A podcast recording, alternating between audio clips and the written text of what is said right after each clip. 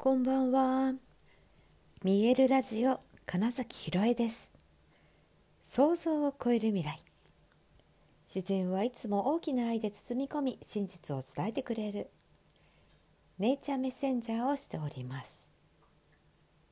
はい、改めましてこんばんは。2024年2月11日、見えるラジオ始まりました。さて今日はあのー、ちょっとね演劇の話しようかなと思ったんですよね。今ちょうどね目の前に音叉があったからちょっと鳴らしてみます。ね、昨日はゴングをね新月のゴングということで鳴らしましたけど今日はちょっと音叉このね音叉の周波数は結構このマイク拾うんですよね。なんかね前も聞いた時に、えー、実際今私がここでえーと、耳を通じて聞いている音よりもはるかに大きくね、えーと、聞こえているってことが分かったのでなんかね本当に、えーと、ゴングの周波数はほとんど拾わないというか肝心なところというかはね捉えきれないんですけれども。モンサの音は結構ね、まあ、この私の持っているエンゼルチューナーと言われている4000いくつかな？4096という、周波数に関してはすごく拾うなっていうことを、まあ、体感しているわけで。でね、まあ、こういったそのエネルギーとかっていう話と通じるんですよその演劇の話が。でえーとまあ、演劇っていうのは基本的にそのライブ生であるっていうことリアルで見るっていうのが前提ですよね。で、えーと必ずすごい影響を受け続けている中どうにかうんと作り上げたものをうんなんていうのかな同じ同じように うん、あの提示し続けるっていうものなんですよね。ででもでもなんですよ本当にそこに演じているという人間がいる時点でもうそれは揺らぐものなんですよね。機械じゃないから本当に。でどんなに本当にあのスキルがあって同じっていうふうに見えてるかもしれないけれど例えばねでも絶対に違うじゃないですか。というのは、まあ、細胞も入れ替わっていてとかっていうことを厳密に言っていくと絶対に違うし、えー、その日、えどんなふうに過ごしてきたかっていうののえー、そして他の何か影響を全く受けないでそこまでやってきたかとかっていうことを考えた時に、えー、っと1ミリたりとも違う、うん、同じことをしてきてるわけじゃないという人間がいる時点でもう昨日と同じ作品ではなくなるわけですよね。でかつそこには複数人が存在しておりかつ天候やそして、えー、劇場にいるお客様見に来てくださった方というものがいるというその空気とか持っているもの、そこに、えー、となんだろうな満ちているエネルギーというものが必ず変わっているのでいくら本当に同じことをやろうとしてどんなに稽古してこれだっていうものがあったとしても変化するものっていうのが、演劇の面白さだなとやっぱり思っていて、うん、なんか私は多分そこがやっぱりすごい好きなんだなと思うわけですよね。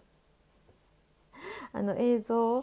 映画も好きですしね全然好きだけどでもやっぱり自分が演劇にそれだけ何かを感じて続けているというのはうん演劇の魅力っていうのはまず一番はそこにあるっていうことだなと思ってるんです。それが、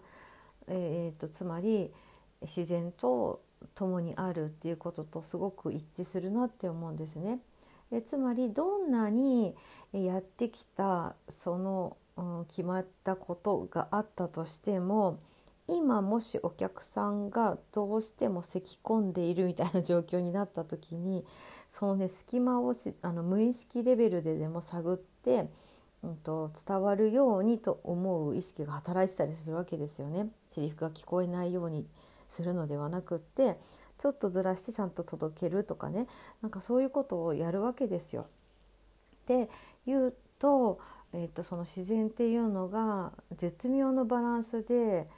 えーと、絡み合っているっていうことのその何て言うのかな象徴というかになっているなっていうのをすごく感じるところだし、えーと、自然発生的に、えー、起こっていたであろう、あのー、かつての演劇というかうんと語るということだとか音楽とか踊りだとか舞うということとかって、うん、湧き上がってきたなんかそこで高まってきたエネルギーがあるからこそ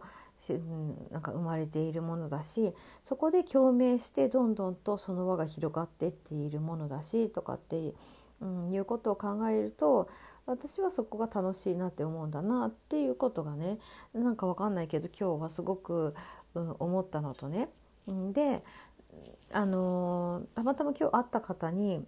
うん、なんだろう将来の夢みたいなのってあるんですか？どうなりたいとかあるんですか？みたいな質問された時にやっぱり私はその演劇とかそこに携わっている人俳優そして、え、ま美術絵を描いている方もそうだし音楽も全部全部含めたそのアーティストと言われている人特にまあでも日本だとそのね演劇とかっていうところに当たるんですけどそこに携わる、まあ、それをうんなんだろうななりわいにしているなりわいじゃないかもしれないけどとても大事にその活動をしているっていう言い方の方が合ってるかな。まあ、なんかそういう人たちのうん価値、うん、社会社会的な価値というのかながもっと確立するといいなということをすごく感じ続けているしうーんなんだろうなそのためにもだから、えーと俳優そのものがえー、自分のスキルとか経験を高めていく必要もあるなとは思うんですね実際ね。うん、でそこに何、えー、えー、て言うのかな見合う見合う価値、うん、価値に見合うか価値に見合うだけの対価とかがもっと支払われるべきだとこれは本当にべきだと思ってい続けているしうん、あの若い俳優さんたちに私がよく言っていたのは必ずギャラをもらうんだよっていう話ね。でなんか普通にねお仕事をしたらそれこそアルバイトしてでも時給でお金がもらえるのにどうして俳優が1ヶ月の稽古と本番、えー、と何ステも関わっているのにノルマがあるっていう状況になるのかがわからないというかね。うん、で自然ともちろんその自分が自信を持ってやっていれば必ずそこに、えー、お客様というものが生まれるわけでって思ったらそこはね、えーと、自分の、えーと、生きてきた体験経験を全て、えーと注ぎ込んでいるわけですよね。なんかそこにはやっぱそれなりに、えーと、対価が支払われるべきだなってやっぱ思っているので、まあ、そういうようなお話をしたんですね。そのアーティストという立場社会的な地位みたいなのがもっと、まあ、上がるといいな、まあ、つまり世の中においてそのアートと呼ばれている芸術と呼ばれているものがやっぱり、えー、人間性を豊かにするためには必要なものだと認識されるといいもっと認識されるといいなって思ってますっていうようなお話とあとねやっぱり、えーと、演劇というものを体験するととてもねえーと、いろいろ多面的にというか、えーと物事を捉えられるようになったりするわけですね。少なくともうんと誰かの立場になってものを考えるとかどう感じてるのだろうという想像力イマジネーションというものは鍛えられるわけでっていうようなことがあるのでうーん学校教育とか、うんまあ、企業研修とかでもいいんですけどねそれこそね。なんかその人を育てるという時に演劇というものが、えー、もっと活用されるといいなっていうのはもうほんとずっと言ってるんですけど。おそらく多分20年ぐらい言ってるんですけど30年のうち20年ぐらい それ私は言ってるんですけど。はい、うんまあ、なんかそそれをなんか叶え叶えたいというかそういうものにしていけたらな演劇って人間性を豊かにするんだよっていう、うん、ことを、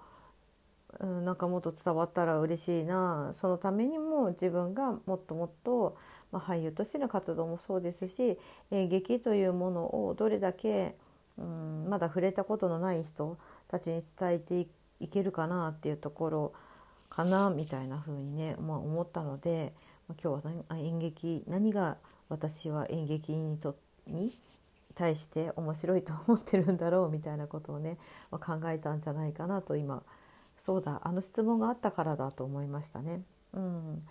で、まあ、あとはですね本当にそのゴングに出会ったことっていうのは大きくてゴングが、ま、そのいろいろな枠を外すのにすごい役立つなと思っていてあとまあ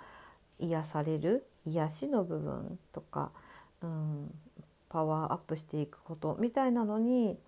能力が上がっていくということの底上げみたいなところにゴングを取り入れていきたいなとも思っているのでやっぱりねあの去年やったミエルの作品のように、うん、演劇×ゴングミエル×ゴングという作品を、まあ、もっと積極的にねやっていけたらななんて思っているところです。